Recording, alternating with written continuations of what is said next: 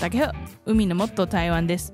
台湾生まれ、台湾育ちの海と申します。海のもっと台湾は皆さんの台湾の友人として台湾の面白い文化や旅行話や日常生活を語る番組です。また、この番組で皆さんともっと親しく交流できれば嬉しいなと思います。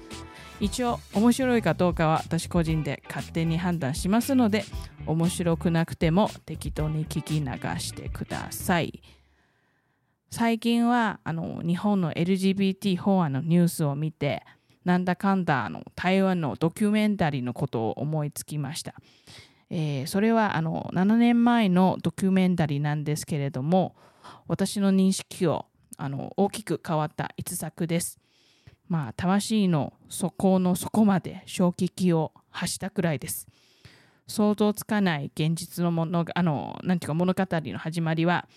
映画監督のお母さん、まあ、つまりおばあちゃんとあのそのおばあちゃんの彼女とラブラブイチャイチャしてるところなんです。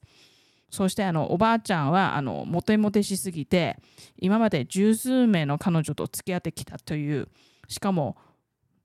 ドキュメンタリーに映る彼女だけで3名もいてまして3人ともめちゃくちゃ美人でそして3人とも真剣におばあちゃんと付き合ったっていうのです。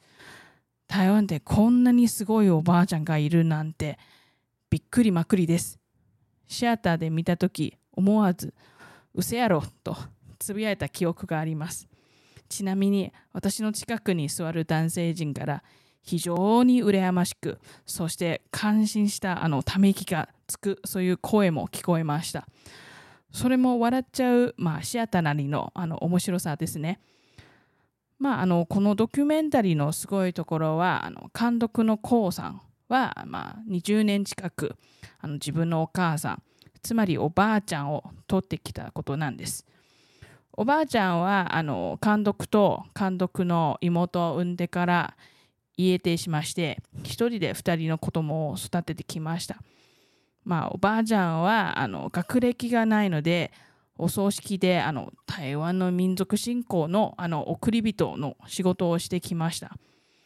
一般的な偏見なんですけれどもそれはあの、まあ、社会的に好かれる仕事ではないのにそれでも数多くの彼女を作ってきたおばあちゃんはとにかくすごく偉いあの魅力的な人に間違いありません。じゃああの私と同じくあの次の質問が来ると思いますけどなんでこんなに持ってるおばあちゃんは男性と結婚して娘までできたのでしょうか？まあ監督はですね私の質問を見抜けてその続きにおばあちゃんのふるさとを紹介してくれたのです。おばあちゃんはあの台湾の南部の田舎で生まれまして兄弟も結構います。あの時代はあの女性も男性も必ず結婚しなくてはならない時代なのでおばあちゃんの家族は全員おばあちゃんが同性愛者であることを知りながらも知らないふりをして男性と結婚することを催促しました。それで、まあ、お見合いで監督のお父さんと、まあ、不幸な結婚をしました。結婚するまで、まあ、おばあちゃんは仕方なく切なくあの頃の彼女と別れをつけました。監督のお父さんはですねあんまりまともな人ではなく、まあ、ギャンブル好きで DV もしました。おばあちゃんは散々殴られたから言えてましました。今の私の世代ならなんでそこまでして結婚しないといけませんのかな。こんな結婚は何がいいのかな。全く結婚の意味が見えませんですけど。まああの頃なら、まあ、結婚しないと社会的に受け入れられないものも、まあ、ドキュメンタリーの中に映ったのです。うんそうですね。ここまで40年間台湾社会は進歩してきたはずなんです。せめて私の世帯になって結婚するかしないかは社会的に、まあ、自由になって解放されました。でも監督が自分の母を20年間も取ってきた理由はおばあちゃんがすごく魅力的な同性愛者っていうわけではなくておばあちゃんのことをもっともっと理解したいからですおばあちゃんは、まあ、恋人との、まあ、心の距離が近いのに子供との距離はすごく遠いなんですね。その中あの監督からおばあちゃんに「どうして昔全然何も話してくれないの?」と聞いたらおばあちゃんが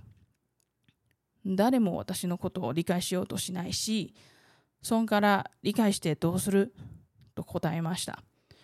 まあこの話を聞いて胸が痛かったです。今思っても痛いですね。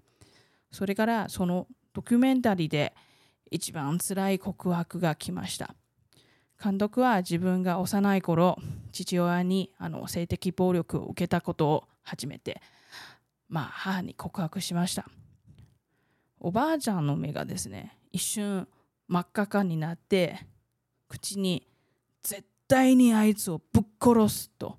まあ、声高く叫びました。それが監督がずっと自分の母親の口から聞きたい。自分を守ってほしい言葉ではないかなと思いました。20年間もとって一番知りたいのは自分の母は本当に自分を産みたいのかな。本当に自分のことを愛しているのかな。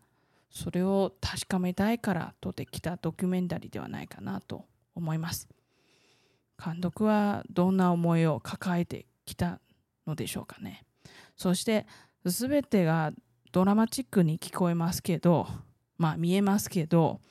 それがドラマ以上の本物の人生です。このようなことが二度とないようにもっともっと、まあ、理解し合い多様性を尊重する世界を作らないといけないと思います。女性にモテモテのおばあちゃんの素晴らしさを理解する世界。まあ愛し合う人たちが自由意識であの結婚を選べられる世界。生理的な性別と心理的な性別が違っても堂々と自分でいられる世界。誰もが安心でいられる世界。それが人類の進歩ではありませんかと思います。まあ日本にとってもまあ今は最初の一歩を踏み出す時にまあ一時的に混乱しやすいかもしれませんけどいずれにせよ分かり合える人が日が来ると思います。まあ尊重し合うことは学ばないと身につけられないものですからね。最後はまあこのドキュメンタリーで私が一番好きなシーンを皆さんにお話ししたいと思います。まあ監督にもね可愛い娘がいます。その娘はあのおばあちゃんに「おばあちゃん私のこと好き?」と尋ねました。おばあちゃんがですねこの子をぎゅーっと抱きしめて溢れる笑顔で「うん大好きよ。もちろん大好きと答えました。うん、すべての意味は愛にあります。そして愛が生きがいそのものにつながると信じています。このドキュメンタリーの名前が日常会話、英語でスモールトークです。